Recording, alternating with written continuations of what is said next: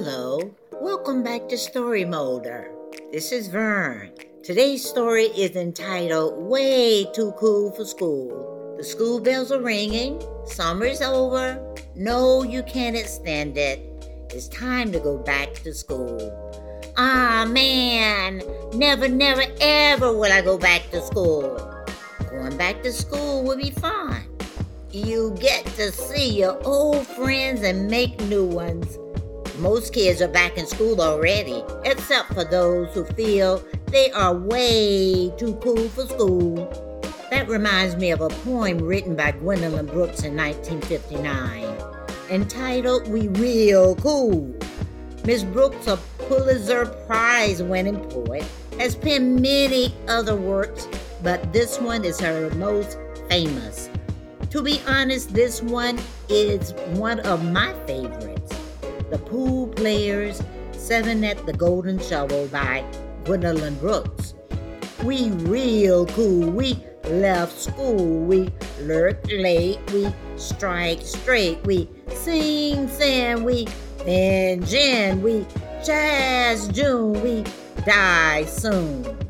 Miss Brooks' poem describes seven kids who, rather than showing up for school, showed up at the Golden Shovel Pool Hall. She said that they were lurking.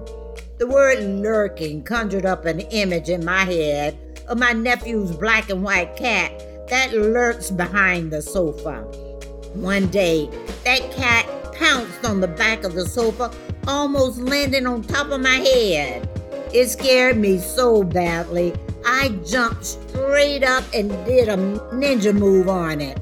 Luckily, he missed and I did too. Anyway, lurking is not dope. Lurking is just creepy. Ew. It's also highly suspect. Let's say that the truants were waiting for something better to do because they were way too cool for school. One afternoon, while walking in her neighborhood on the south side of Chicago, she saw these kids at the pool hall. She did not ask why are two kids in school? Instead, she was more interested in what they thought of themselves. She did not ask any questions. She believed that they were truants. It was during the time of day she felt that they should have been in school. She created a whole story for them. They were skipping school, sneaking around late, fighting, bragging about their criminal ways, diluting gin to make it stretch, and adding zing to June. She predicted a dark ending for them. This is a very cool sounding short poem. The staccato jazz like rhythm captures the jazz movement. You feel it with alliteration, assonance, and consonants, which brings the music. The word we slides right on in there at the end of the line, making for a powerful delivery. But read it for yourself. What is your interpretation of the poem? Yeah, kids start disengaging from school long before they drop out. Yeah, I'm hanging out with my tribe. This is a lot more fun than school. I am free to be me. Sure, that is a likely response that you'll get from a dropout. A lot of situations can lead to truancy and subsequent dropout. The child's very environment, which include a dysfunctional family, all sorts of abuses and violence, lack of clean clothes, poor or no parental support, being unprepared for school, unmotivated for school, academic hurdles to overcome, and boredom with school can all be culprits. Bullying is another real problem for kids. Everyone needs to be involved in tackling school truancy and to keep students engaged in school. It's a hard problem to solve.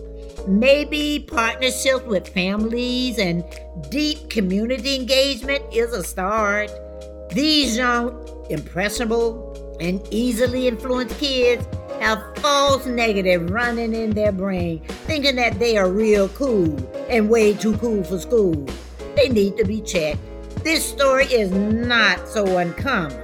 Many students who are truants or dropout have the same rebellious, reckless, and fast living mentality, but dropping out has dire consequences and often life altering for the worse.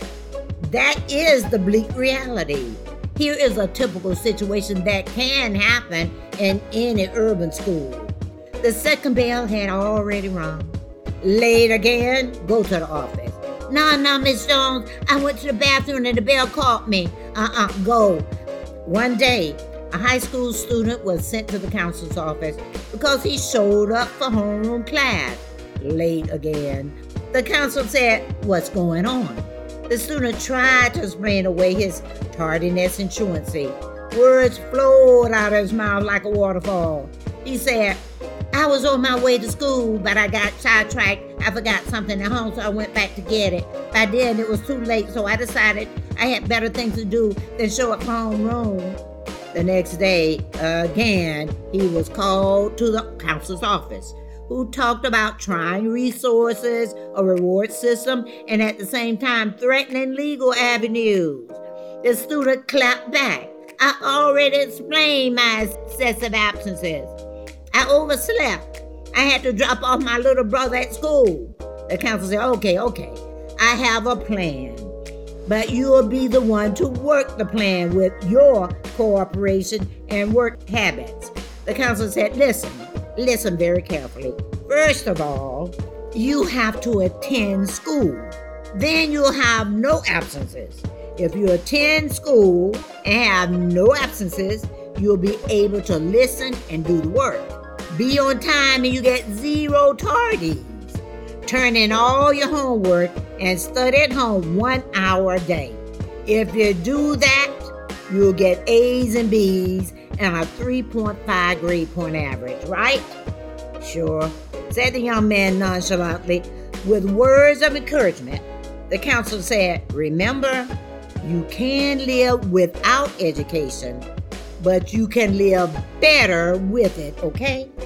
Later on, the counselor sent a social worker to the house. The student lived in deplorable condition with piles of dirty dishes in a small kitchen, no food, no toiletries, broken windows, doors, and walls covered with graffiti. The floors were so filthy you could barely see the pattern on the linoleum. The child was there taking care of himself. He was found walking the streets begging for food or handouts late into the night. By morning, he had overslept and, and missed. He got up late or was locked up for violating the curfew or any number of other offenses. The counsel said, Your circumstances in having less does not mean that you are uh, less worthy than anyone else under different circumstances. Ignore the false narratives that others say about what or who you are. They are dream killers. Every day you can choose a better narrative, hope for a brighter future, and do everything you can in your power to succeed. We all have circumstances that we must overcome. You may think that yours are more jacked up than anyone else's, but where there is hope, there is a chance to change. Dream beyond your circumstances. Somebody loves you, baby. You are loved. You are our future. Don't be too cool for school. Thanks for dropping by and listening to another one of my stories. Come back as often as you like. I'll be happy to have you. Goodbye for now.